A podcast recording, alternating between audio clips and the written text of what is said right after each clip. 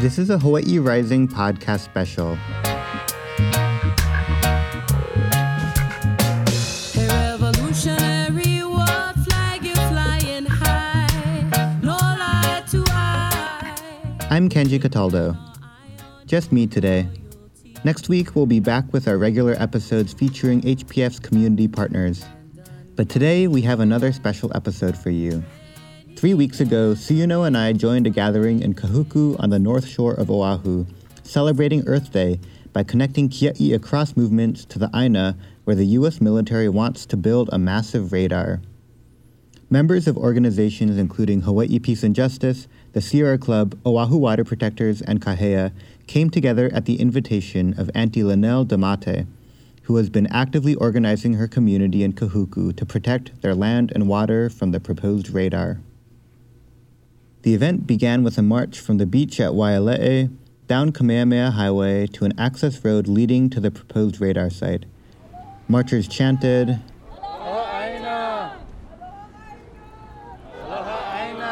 and sang,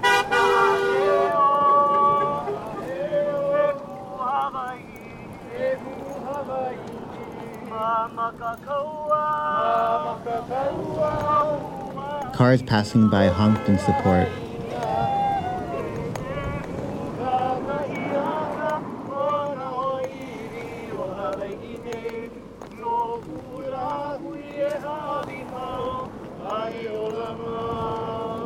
Auntie Linnell explained the threat the radar poses to her community before we marched back to the beach. It was a day full of chants and songs and speeches from kupuna Aloha Aina like Uncle Liko Martin and Auntie Gwen Kim, who got their start in the Kalama Valley struggle, as well as younger organizers growing into their roles today. We want to spotlight one of these young speakers, a voice you've heard on the show before.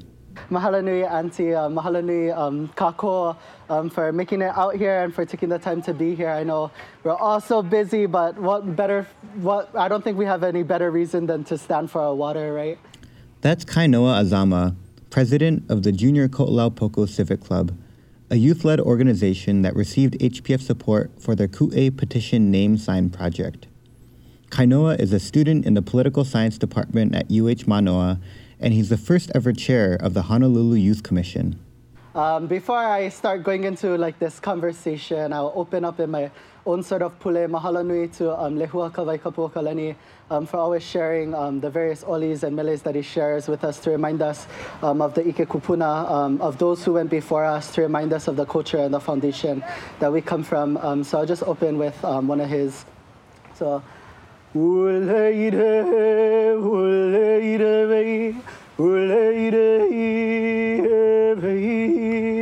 Vei, vei,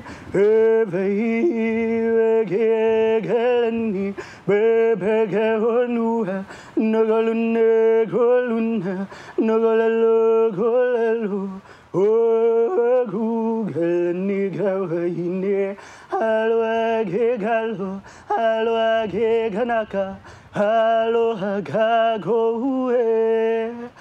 gagoe, ugabuno no ihaye, nugabuno no veine. Mahalo. So of course, always honoring all those who came before us, and really what that um, Oli acknowledges is the understanding that we must always honor the the real, the breath of life, the ha, the atmosphere that it even comes from, even the vai, our life-giving water, and even the i, the spirit. Um, there's so many things that I think our kupuna have left us, and you know, I'm only only a reflection of all those who came before me. I know I see some amazing kupuna in the tent. I see Auntie Gwen, Auntie Terry, even Auntie Heleni's uh, mother. And when it comes to um, really what ultimately I found in the teachings of kupuna, and I'm still a lifelong learner, is that we come from a culture of continuity and the culture of war and its exploitation and all of the things that it requires to even function relies on taking away um, from our future generations. This one's for Kahukalani if he's watching one of these videos. Um, he says one of the metrics of success is are the children fed?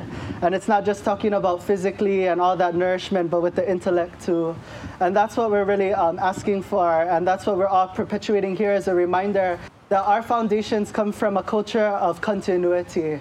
Who are we if we're going to take ourselves into the future and take the water, the land, and the air with it? Because, you know, I have a nephew on his way that'll be coming shortly. And, um, you know, I watch all of my younger cousins and they make life so much more meaningful. And we need to constantly do whatever it takes to protect our vai, to protect our land, to protect our air, to protect our water, and to honor the long spirits that have come before us that continue to live in each and every one of us. Um, so always honor the law, as Kumu Ramsey says, land, air, and water. Um, so I always try to honor all of that. So again, mahala nui, and we need to continue to fight to protect our waters. So kia'i, kamoriola, mahala nui. Mahalo. After the speeches, the program wrapped up with a final song, Uncle Liko leading the group in All Hawaii Stand Together. O Hawaii loa, kuli ke kako, wha me ka lo ka hi e ku ka me ka vivo o o ni pa a ka ho o ni pa a ka ho ala na ki la ki ni e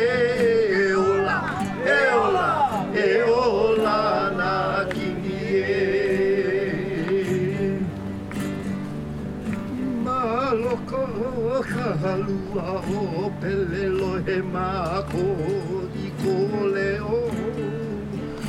Leo aloha ana kupuna me tutuma. E kamakua mahuroa e ko leo hale a kala. Pane mai ko leo aloha aina. Hawaii lo aku li ke kako. Lo Hawaii lo aku li ke kako Kupa ka lo kahi e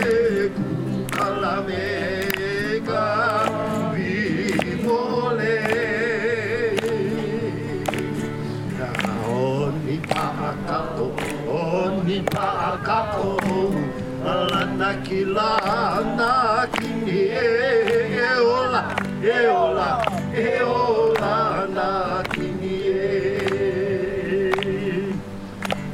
As we're gonna travel from place to place, some will be familiar and some will be strange to hear the ancient chantings of our homes all around the world. As we listen to the stories, our eyes will see the glories, and then we'll raise our voices in song to save our land. Lahonua. Hawaii Rising is a podcast from the Hawaii People's Fund produced by me, And me. with additional support from Mickey! Our theme music is Revolutionary from the band Ooklah the Moc, written and sung by Mickey Huihui. Thank you to our community donors and to you, our audience, for listening. And we shall stand as the United Nations to guide the destiny of all the generations to sing and praise the glory of our land. Oh, to sing and praise the glory